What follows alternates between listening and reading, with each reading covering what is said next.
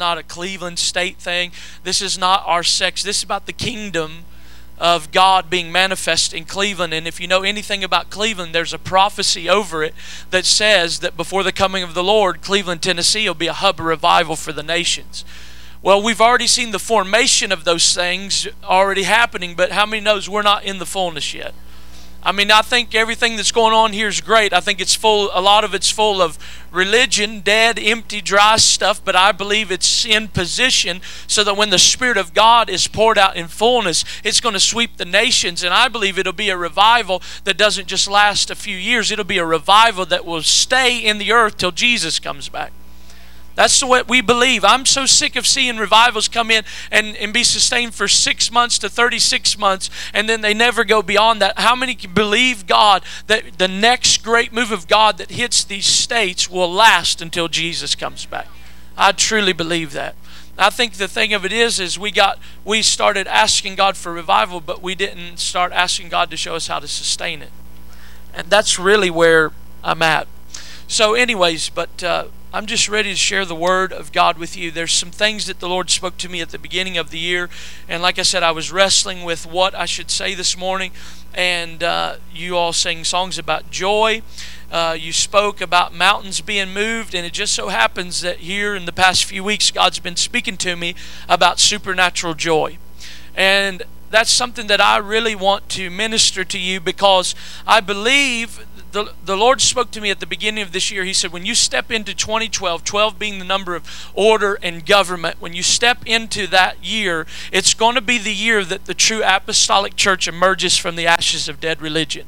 And I said, God, I believe that word. And the Lord said, Here's the deal though. A lot of people in the body of Christ have no apostolic concept. We have no concept of what it means to be in an apostolic move of God. Well, let me give you just a brief description. Ephesians chapter 4 says this He gives some to to be apostles, prophets, pastors, teachers, and evangelists for the equipping of the saints. That's everybody seated in this place. That's everybody from the janitor to the businessman. That's everybody from the businessman to the usher. It's every person in the body of Christ being equipped to do the work. For so long, we've allowed the pastors and evangelists to do all the work, but God never intended for them to do all the work. He intended for them to give themselves to the area of prayer, fasting, fasting and the ministry of the word so that when we stand behind this sacred desk and preach this sacred word that you'll be equipped to do the work of the ministry.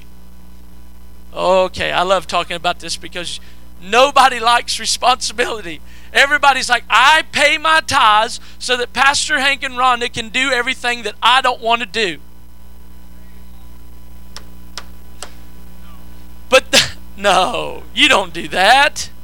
See, it just aggravates me. You know, Pastor Hank, Pastor Rhonda traveling, this is the way, way I feel about it.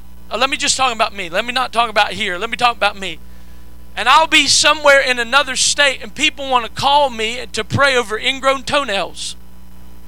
It's like, come on. How many times have I told you about faith and healing that you can lay hands on yourself if you have to? But see, that's the way we live, though. We live off of other people's anointing instead of getting our own. We live off somebody else's fire instead of getting our own. We live off people's ministry. I see people that will stay sick until they can get to a Benny Hinn meeting. Or Billy Burke, yeah, that's true. And they wait for them to come to their city before they can receive healing. But if you listen to the man, men and women of God from the pulpit, you'd find out you can have healing the moment you begin to appropriate your faith for your healing. You don't have to wait for some man to come, call you out, get a prayer line, do all these things. You don't have to wait for an angel to show up in your bedroom. If you got faith in the Word of God, it will happen now. You don't have to wait for anything else to happen. That's just the bottom line. And so the concept of apostolic ministry. So because we don't have a concept of apostolic ministry, a lot of times we lose some of the apostolic concepts in the early church, and that's why I think a lot of the people, especially in the American church, are, are look. I go into these churches and it looks like people were born on the dark side of the moon, weaned on a dill pickle, baptized in vinegar. Come on, just sour faced, miserable. And the reason is is because we've learned how to do church, but we've not learned how to be the church. And we've lost the concepts of what made the early church great. And so the Lord has just commissioned me in this year to begin to bring some of those old apostolic concepts and bring it back to the body of Christ because we are not fully understanding everything that we read in the Bible. Turn with me to Matthew 13. I love this text. Matthew 13, this is a great chapter where Jesus begins to do teaching about the kingdom of God. This is where he does the parable of the sower. And following that, he expounds on that, tells his disciples exactly what he means. How many knows that if you're a seeker, you get the secrets? He would speak to parables to the, the people, but the disciples, the ones that were really seeking for truth, they got the secrets. And so he begins to expound on that. But then he gets down to verse 44, and then he gives them another picture of something, and that's where I want to paint kind of the background for what I'm going to talk about today. Verse 44 says this Again, the kingdom of heaven is like treasure. How many can say that if you've experienced the kingdom of God, it's a treasure to you? Again, the kingdom of heaven is like treasure hidden in a field which a man found and hid, and for joy, say that word joy. For joy over it, he goes and sells all that he has and buys that field. One verse. That's it. I'm going to give you more verses, but this is the verse, the text verse. I have many verses that I pull from. I have many openings and many closings. You just kind of have to go with me. Some people know what they're doing. I don't. I just get a word and you just get it. So, the kingdom of heaven is like a treasure hidden in the field. How many knows that the kingdom of God cannot be seen just in the natural realm? It's hidden. It's hidden from those that are separated from God. But when a man uncovers this treasure, he will go and sell everything that he has. This is what Jesus said. He will sell everything that he has and for joy over it. Now, listen to this. For joy, he goes and sells everything that he has so he can obtain this treasure. Now, I'm speaking in American church. When's the last time you considered selling everything that you had and counted all joy. Baptist nods would be nice this morning. Just kind of, yeah, that's good. I'm, I'm going to stay right here because I know they'll help me today. Because this, this might be, it's going to be tough for a minute, but we're going to get somewhere. How many of you have considered selling everything that you have and count it all joy.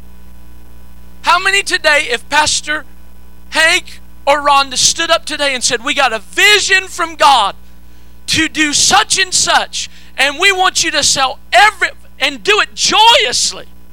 Sell everything you have to fulfill the vision. How many of you count it all joy? Let me tell you, we can't hardly get some of you to tithe. Now, they hadn't talked to me about anything. I'm just saying.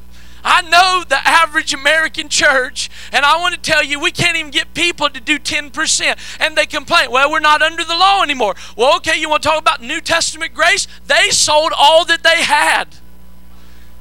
I think you, some of you might like the law. It only requires 10%. But in Acts 4, they sold everything that they had. And Jesus said, when you do it, it's joy. What? Joy? You mean just take what I got on right now and go after you? Absolutely. That's what he did. For joy, he goes and sells everything that he has for the kingdom. Now, here's the deal if you are a follower of Christ and your Christian experience is boring, you're not doing it right.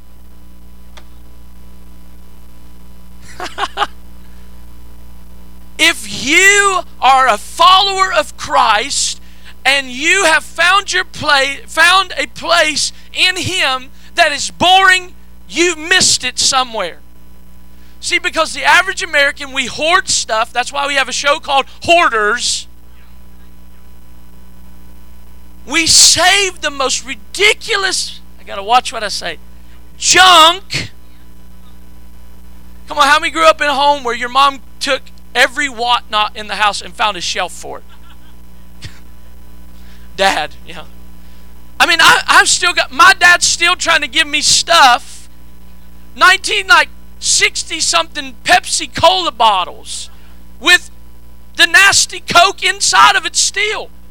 It's like, I don't want that junk, but that's how we are. We hoard stuff. Jesus commands us to sell everything that we have, and He says, for joy over it, and we're hoarders.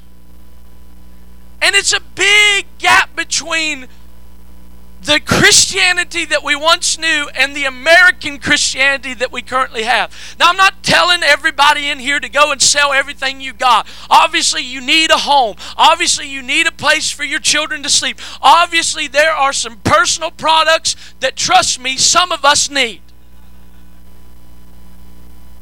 All of us need. We all stink after so long. There's some things that we need. So I'm not getting up here and going to go to a, a, radical pendulum. What, what, I, what I am saying is, if it's required of you, would you do it? And if the answer is no, then I've got news for you. You've never experienced the kingdom in fullness yet. If you're not willing to leave everything that you know and willing to forsake every relationship that you have and separate yourself from people that are not going where you're going, you've not seen the kingdom yet. Because I've seen people, I've seen it in my own life. I'm not just telling you something that, that, that I've thought about, I'm telling you about something I'm currently living in. I've watched as people go overseas and see the kingdom come in fullness. They come back to the States, sell their house, everything they've got, and they move there because they've seen the kingdom. It's not a price to pay. It's uh, oh, it's priceless when you see the kingdom of God come. It's priceless. And so if your Christian experience is boring, you're not doing it right. You say Christianity's boring. Well, let's talk about your life. The average American stands or sits in his house and watches four to six hours of television a day. That's exciting. Your, your life is absolutely thrilling. Think about this for a minute in the eyes of God. You're sitting in a chair, staring at an electrical box that plugs in the wall. If it's not plugged up, it has no power. You sit there for four to six hours and watch it, and God's going, you could be out there opening blinded eyes. Who's boring now? No, no, no, no. No, we're the Facebook generation that lives vicariously through all of our celebrity friends. I get in trouble every time. You don't like this kind of preaching because you, you, you, you, you forget that Jesus is still Lord. And that there's a thing called managing time. Jesus taught, Paul taught, redeem the time. But no, we're on Facebook, we're on Twitter following Gaga, which is a reincarnate of Boy George from 30 years ago. Oh, you know, I'm telling you the truth. But we, but here we are. We think Christianity's boring. And I want to tell you it's because you've not seen the kingdom yet. If all you think that the kingdom experience is is a Sunday morning service, you haven't seen the kingdom yet. If all you think the kingdom is is having corporate prayer meetings, you've not listen. People are excited because they're having corporate prayer meetings and they're doing uh, Daniel feasts See, I, I grew up old school. You, fasting means to shut the mouth.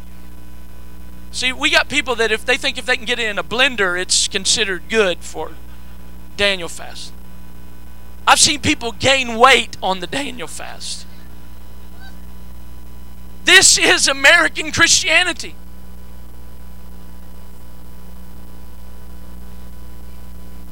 Golly. Which she said potatoes all day long, which you don't understand, turns into all sugar. You might as well got a Kit Kat. or Butterfinger. That's my favorite. So here's the deal. I'm, you know, I, I know I'm kind of making light of it, but but it's really a big deal that we've gotten so far away from from real Christianity. And the proof that we've gotten so far away is we've we've not been willing to look at our lives and say, I don't really need anything besides his kingdom. And he says, for joy, he goes and sells it all. Just smile at me. It's going to get better, I promise. Just smile. So I think it's necessary for us to rediscover the true definition of joy. How many of you go with me? You go with me for a few few hours? Hallelujah. Come on, one or two of you. The early church was filled with faith. They were a people who prayed. And because they prayed, they lived with a constant awareness that the kingdom of heaven is at hand. And because they lived with an awareness that the kingdom of heaven was at hand, they were marked by joy.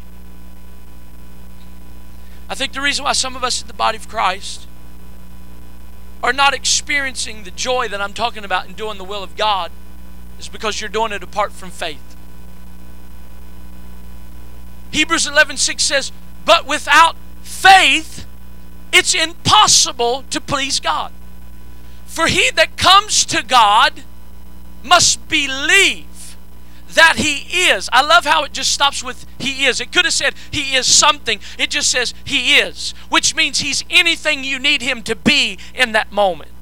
Comma, and he is a rewarder of those that seek him occasionally. Okay, you know the word. That seek him diligently. Not when you get in not just when you get in trouble, not just when you get in a bind, but even in your mountaintop experiences, you're still seeking him diligently. Right? Christianity practiced with just mere rituals is dead religion. You will listen, if you go to pray without faith, you will beat your head up against the wall. Praying apart from faith is the most boring thing you can do. If you want something better than that, go to a psychiatrist and at least talk to him. I don't really enjoy talking to myself. I know it's healthy and I do it sometimes.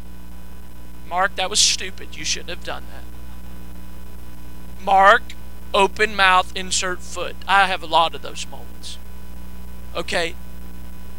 But prayer practiced with faith, understanding the promises of prayer, releases heaven on earth. And when you see the kingdom come on behalf of the prayers that you prayed, you'll never stop praying. The reason why some of us have stopped praying diligently is because we've been praying apart from faith. If you're doing it apart from faith, we know how to pray good prayers. But how many, how many of us actually believe in the prayers that we pray? Oh, hallelujah. Thank God for you. You ready for a simple definition of faith? Total dependence. Total dependence and trust in God. Faith is not a mystical term. Faith is simply trusting God. Here's what Jesus Jesus when he would either one or two ways.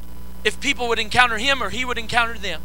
You realize there's some moments where you don't have to come to him, he'll come to you. That's good news. That's how he saved you in the first place.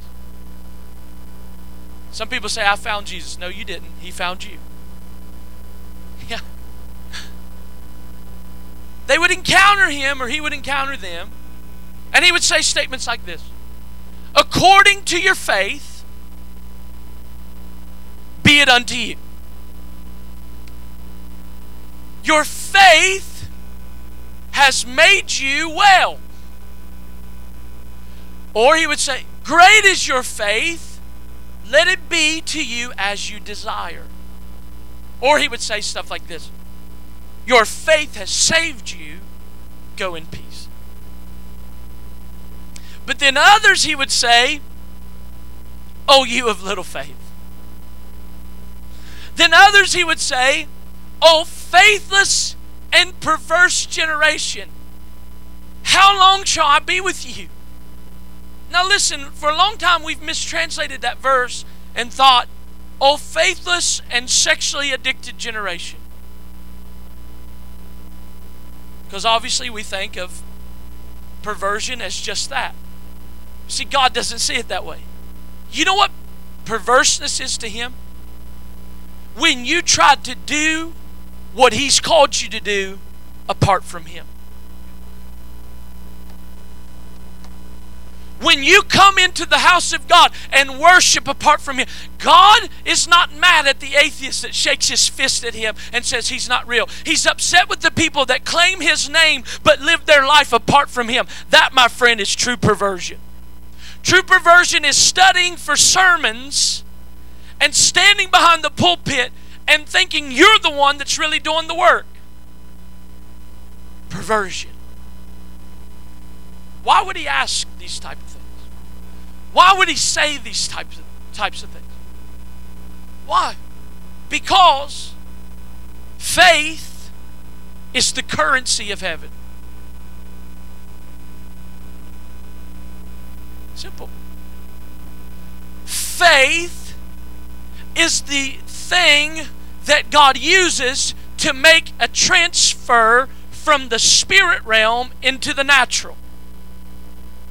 Faith is what God can work with. Listen, I'm going to tell you say something that's going to shock you, but everything in this life from the past, present and future all hinges on faith. And can I tell you something? God, this is going to mess you up. It's going to mess all of your theology up. I hope there's not a lot of Calvinists here right now. Jesus help us. God does not respond to need. I see some of you getting antsy. Some of you don't even like me. That's good. I'm not here for you to like me. I see it on your face. That's okay. Just hang on with me. It's not my word, it's His. Ready? Here it is. Everything hinges on faith. God does not respond to need. If that was true, then why are there still homeless people? If that's true, then why are there people starving to death today?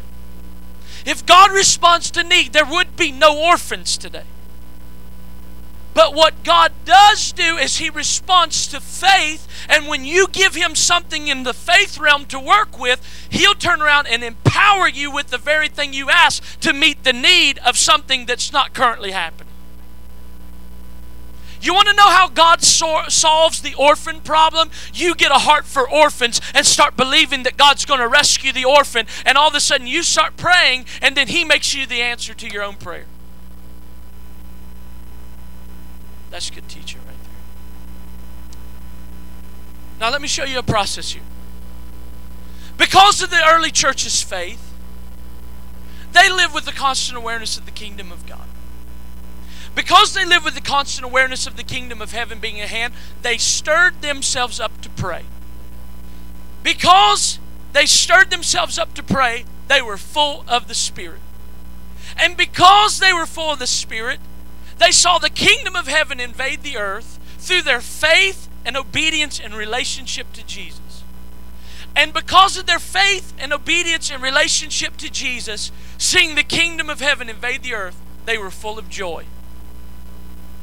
And because they were full of joy, they kept fulfilling the will of God for their life.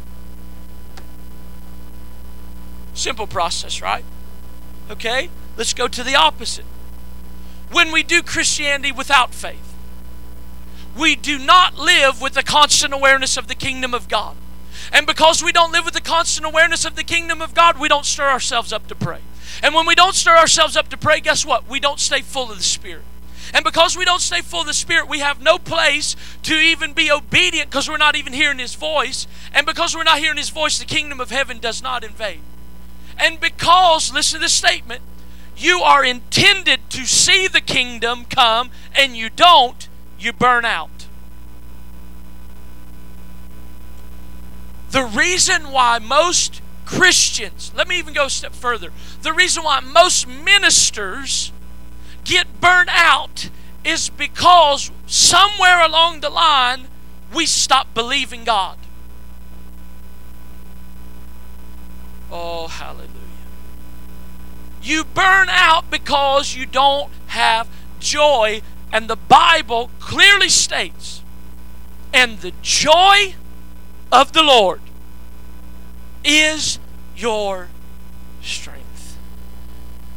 And I want to tell you, joy, we talking about this. This is this was huge confirmation because Pastor Hank st- sat right across from me and said, Mark, he said, people want to see God's people have joy. In the, when you were in the party party scene, who did you want to hang out with? The dude that's over there in the corner miserable or the dude that's over there acting a fool? You hung out with the people that acted a fool because you saw something that was joyous about them. And you think that America wants to come into our services when we look worse than some of them do?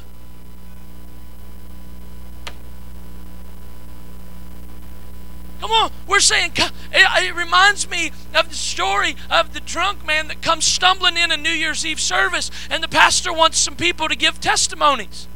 So they stand up, and it's actually a testimony. They testimony. And this one woman stood up, well, this is what the devil's been on my back all week. Bless his holy name. And and and this has happened, and my dog got ran over, and this and that, and this and that, and this and that. Just miserable testimony. The next person stands up. Same thing. It's just, well, you know, sister, so and so's struggling with this, blah, blah, blah, blah, blah, blah, blah. You know, same thing. And the pastor, after the testimony service over, he points back at the drunk and he said, Sir, don't you want Jesus? Don't you want him to come into your life? And he said, I'm sorry, Pastor. But he said, My life's difficult enough already without.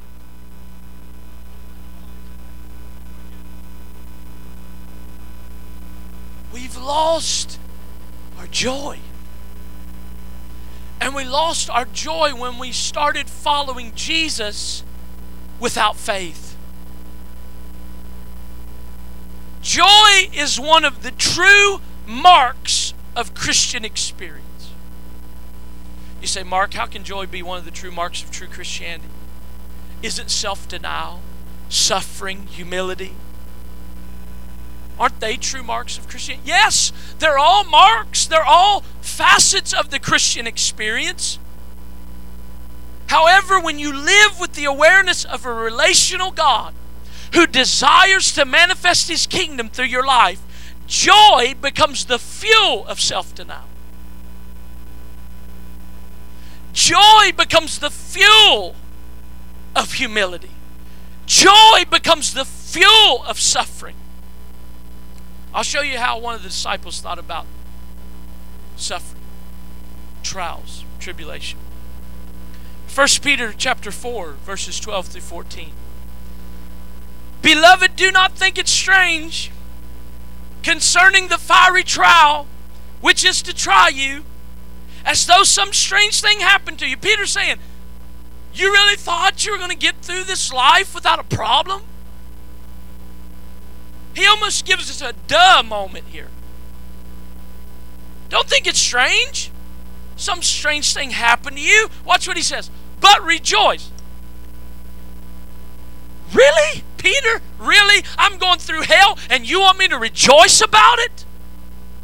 He said, But rejoice to the extent that you partake of Christ's sufferings, that when his glory is revealed, oh, hallelujah, you may also be glad with exceeding joy.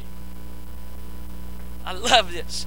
If you are, verse 14, reproached for the name of Christ, blessed are you. For the Spirit of glory and of God rest upon you. On their part, he is blasphemer, but on your part, he is glorified. So Peter, he's looking at the church and saying, Don't get messed up when you get in the middle of the trial. Count it all joy. How can he say that? Well, let me tell you why he could say it. Because Hebrews helps us understand the mind of Jesus. Now unto him.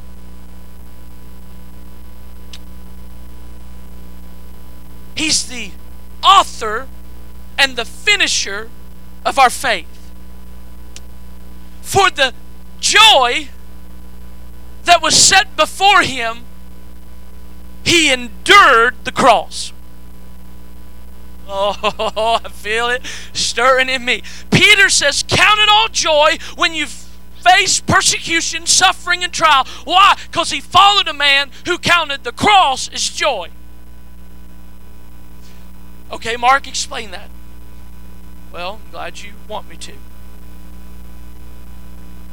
See, the early church didn't live like most of us live. Their lives were built around a man who had an eternal perspective. Our attitude is this mostly built, our attitude is mostly built around two things. You ready for it? Frustration and complaining.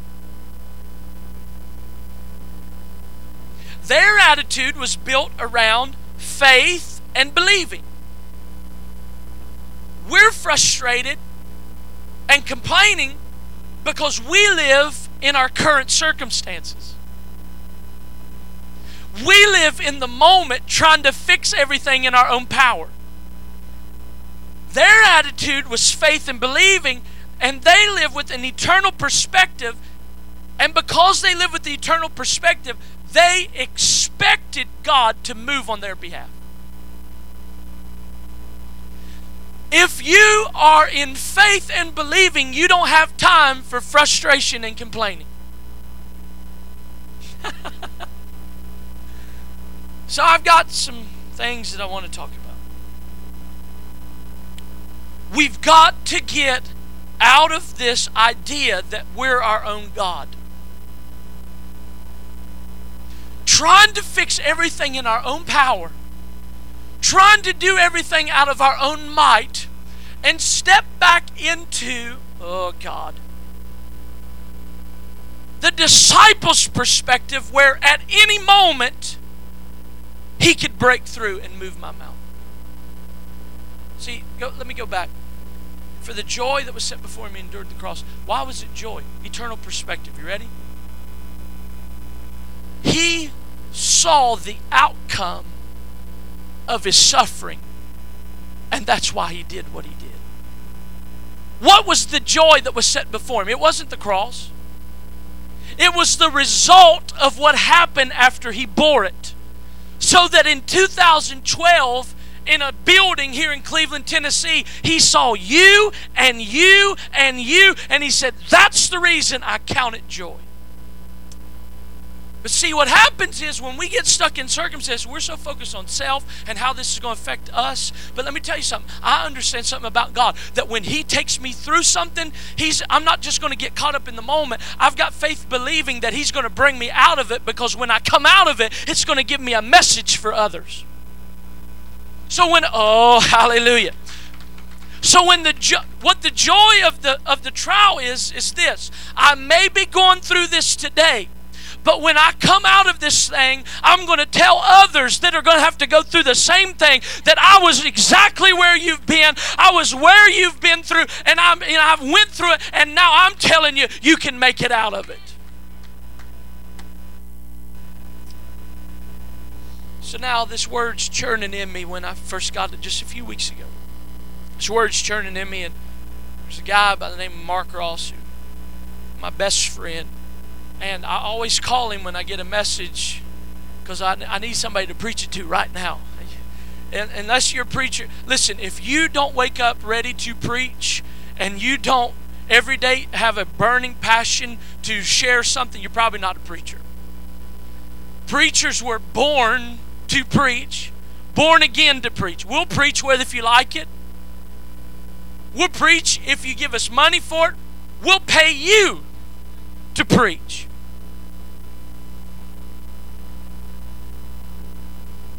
So, nevertheless, I pay Mark Ross to go to lunch so I can preach. He likes it though. He likes it. But I was standing there, uh, standing there in, in the line waiting to get in this restaurant. How many knows Cleveland, Tennessee has always got just plenty of room for people to come and die. So we're standing there waiting, and he begins to share with me. Now remember, this word's burning in me that, that God's going to move on our behalf. We, we don't need to be in a mindset of frustration and complaining. We need to be in a mindset of faith believing because the kingdom of God's going to come and we're all going to be full of joy. So I'm bubbly, man. I'm walking into the into the restaurant and I'm excited. And he's like, What's up, man? I'm like, Well, you know, I'm just studying the Word of God. I'm excited about what the Lord just spoke to me, the message. He said, Well, I'm glad somebody is. He said, Because I woke up this morning, he said, I have stayed in this apartment for so long. And he said, My neighbors are absolutely the most annoying people I've ever met in my life. They are mean. They slam doors all the time. They're, they're, they're all the time into something. They're loud. They're obnoxious. And today I got in my car and their four year old walked out and gave me the one finger salute and made sure that I saw it. I was like, awesome. Great. So he's complaining, right? And I said, Mark also said, let me just share with you what the Lord shared. with me. You don't have to stay in that mess if you don't want to.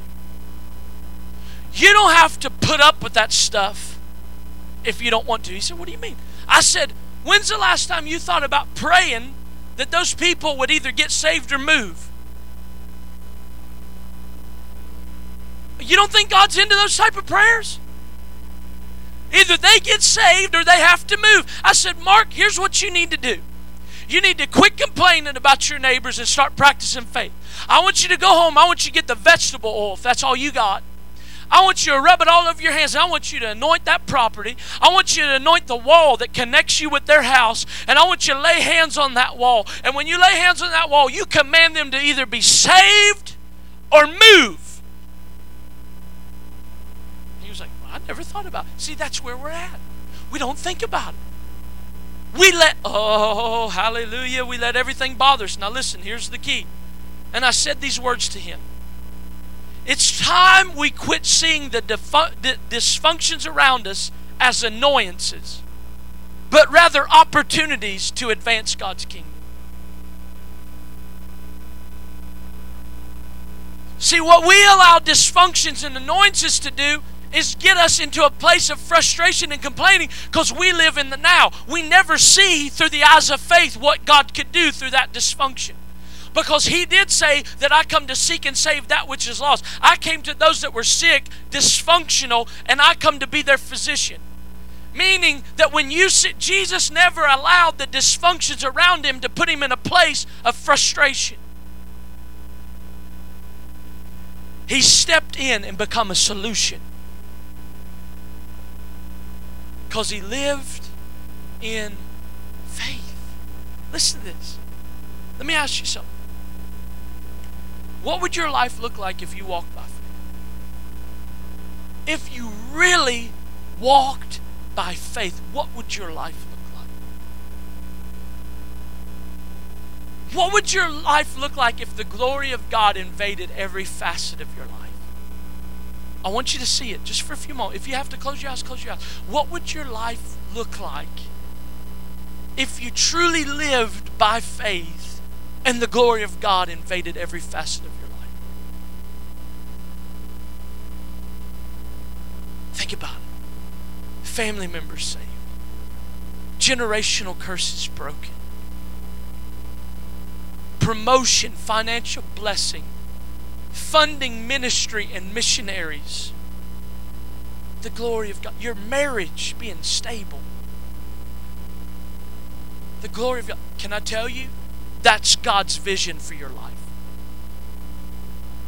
God's vision for your life is not for you to have occasional victory in one area of your life and then the next. God's vision for your life is a life of faith that's covered in His glory. St. Irenaeus, one of the early theologians, said this. I love this. The glory of God is man fully alive.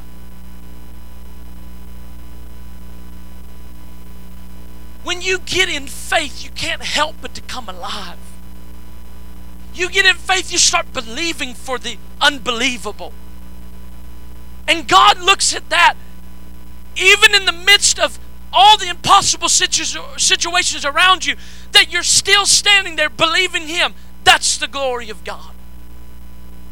Because what you're saying is that I trust you, God, more than I do my circumstances. Golly. So, my question is, or maybe your question is okay, Mark, now you've pretty much laid out every reason why we need joy. How can I activate this vision? Well, I'm glad you asked.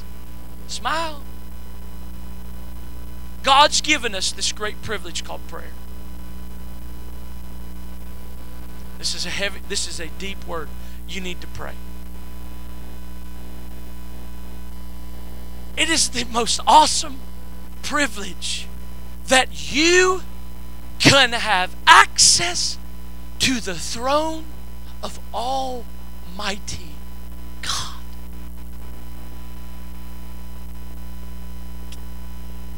John 15, verse 7. I'm going to read a few verses and I'm going to start my first closing. You get that. John 15, verse 7. I want you to look at this. I'm going to read 7 through 11, I believe. I like Scripture. I still believe it's God's holy word. I still believe it's inerrant and infallible. I believe it's a book that tells us how to live and not just pull nuggets out of it for how we want to. I believe it's still God's word and we should let it be God's word. John 15, verse 7. If you abide in me and my words abide in you, you will ask what you desire and it shall be done for you. By this my Father is glorified. I love this. That you bear much fruit. Jesus. So will you be my disciples. As the Father loved me, I also have loved you. Abide in my love. If you keep my commandments, you abide in my love, just as I have kept my Father's commandments and abide in his love. These things I have spoken to you. What's he start off in verse 7 with? He started off with prayer, abiding in him, and then he ends it like this These things I have spoken to you, that my joy may remain in you, and that your joy may be full. He's teaching us about prayer and turns around and says, The reason why I've said these things to you, the reason why I want my word and I want you to abide in a place of prayer with me is because I want you to be full of joy. John 16 24.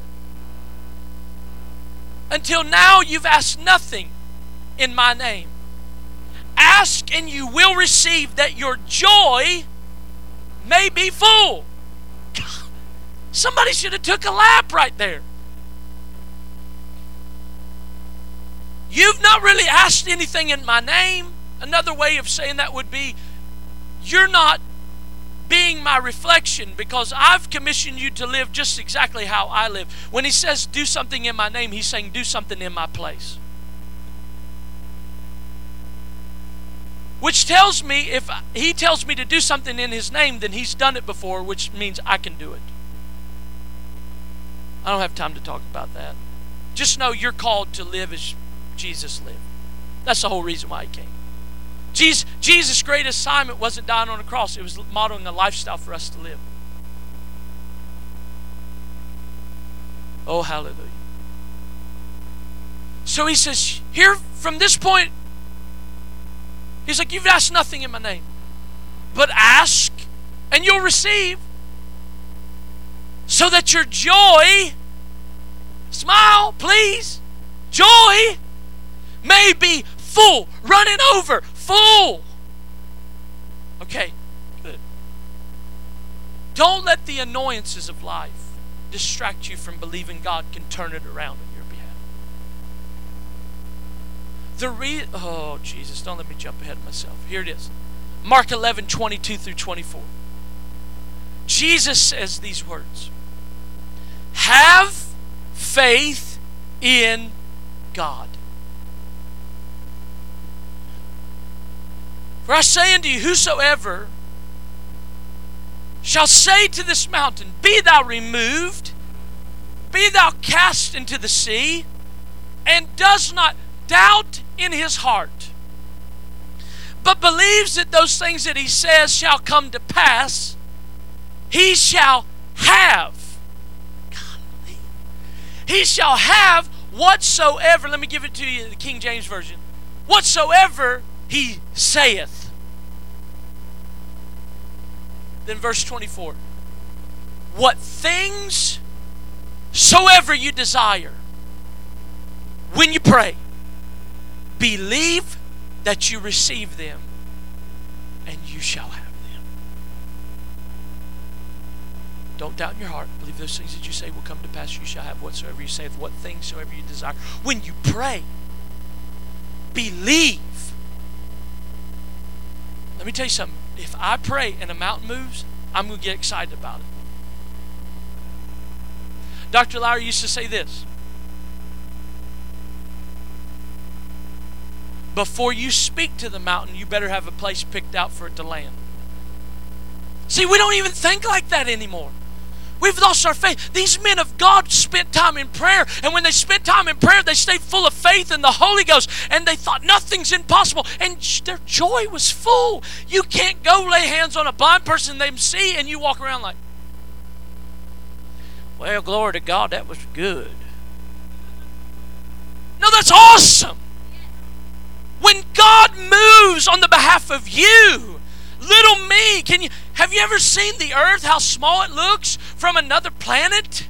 Even from the moon? And imagine how much smaller you look, but you, little you, well, some some of it's like six, I'm 5'11, 220. Short, big me.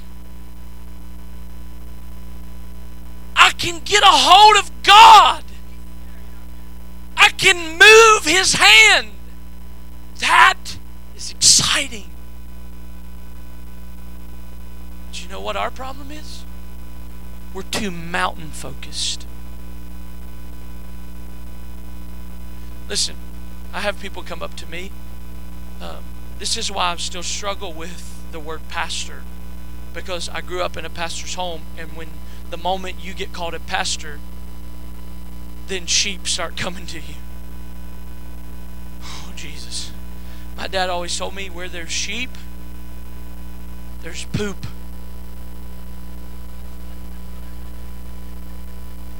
Come on, you can laugh. It's true. I I is a sheep. I know. Oh, hallelujah. But they will come everybody comes, you know, people that we mentor and disciple. And they will come to me and they'll, they'll tell me about a problem. And then they will tell me every person involved in the problem tell you every detail of he said this and she said that and that person said this and my half brother said that to this person this person I was related to him twice removed by marriage and this person said this and then Mark said this and then Mark gave them advice and they came over here and they did this and then that person said this and that, they can tell you every person every detail of the problem they can tell you all day what that mountain looks like they can tell you every ridge on the mountain they can tell you every type of tree. They can tell you where the deers run, where they've rubbed up, you, you, rubbed up against it. They know all the markings. And then I look at them. I say, "Are you done?"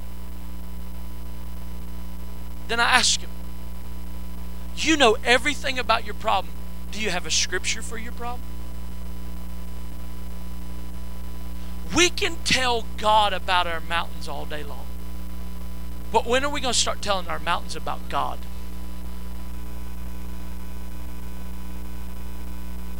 We can talk about sickness like it's, well, it's not going out style in this city. We're the most,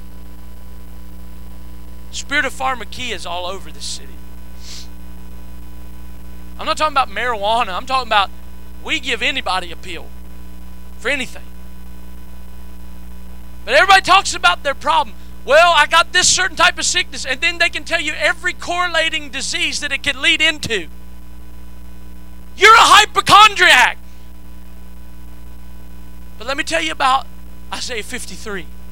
He was wounded for your transgressions. He was bruised for your iniquities. The chastisement of his of our peace was upon him, and by his stripes you are healed. Let me tell you what James said. The prayer of faith saves the sick, and the Lord shall raise them up. I'm telling you, I'm so sick of people telling me everything about their problem, but can never tell me what God says of how he can remove the problem. I'm sick of that.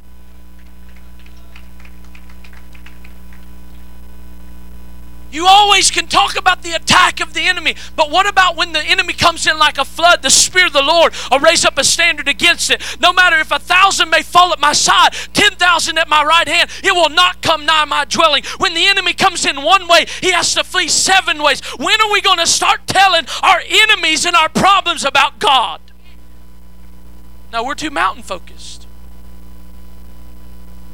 Too mountain focused. But the Lord says it's time to get God focused again. Let me I got a scripture for mountain focused people. You ready? Isaiah 40 verse 4. Every valley shall be exalted and every mountain and hill is brought low. Meaning the thing, meaning if you'll really step in faith, see what we like to do is is we see a mountain and we automatically think in our mind how we're going to climb it. But Isaiah 40, verse 4 says, He's going to take that high mountain that you were going to have to climb, He's going to bring it low so you can just walk right across it. He says, Every valley shall be exalted, every high mountain and hill brought low. The crooked places will be made straight, and the rough places shall be made smooth. I've come to challenge you today, if you can tell that it's time to believe again. It's time to dream again. It's time to look in the face of your adversary and tell him to go back to hell where he came from. It's time that we have confidence in God so much so that we don't even see our mountains anymore. For we walk by faith and not by sight. I refuse to let you and my generation live out a miserable Christian experience. It's time that we get our joy back. It's not going to come through seven steps to health and happiness. It's going to come when we start believing God again. There's not going to there's there's no greater joy that can happen to you than you pray a prayer for your addicted son. And that addicted son can't take the prayers anymore and comes and bows his knee to the to the lordship of Jesus Christ. There's no greater joy than you praying a prayer in this place right now and some kid at Lee University that's about to kill himself gets rescued by the power of. You don't even know who you're praying for sometimes. But the fact that you do pray, golly, and the fact that you do pray gives God permission to do the impossible. And when you see His kingdom come and do the impossible, you'll be full of joy unspeakable and full of glory. I wish somebody'd stand up and give God a shout, a hand clap, and say, God, I want my joy back.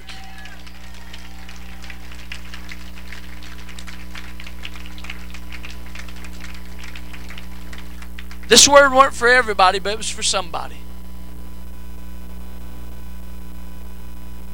If they'll come and begin to play. I'm just going to do this traditional style.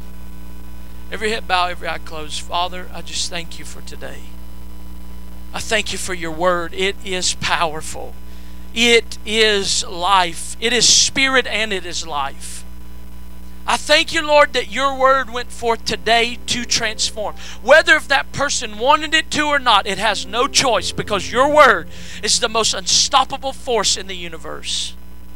I thank you today, God, that your word will not return into you void and that you have sent me to this place today.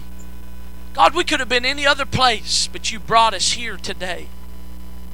to hear from you. And you're giving us permission to step out of our mountain focused season back into joy unspeakable and full of glory. I rebuke heaviness in the name of Jesus. I rebuke depression off of your life. If you just, why don't you just hold your hands out and just picture as I declare these things that God's releasing things to you. I break every bondage off of your life that's been there through depression and anxiety. I break off every spirit of perversion off of you. I break depression in Jesus' name. I break anxiety off of you in Jesus' name. Now hold your hands out. I release joy to you right now. I release peace to you right now by the Spirit of God. In the name of Jesus, I declare joy and peace. I declare deliverance over you right now. I declare that the chains that bound you and the things that have frustrated you, they are broken off of you, and joy is being released now. A fresh impartation of faith being released right now.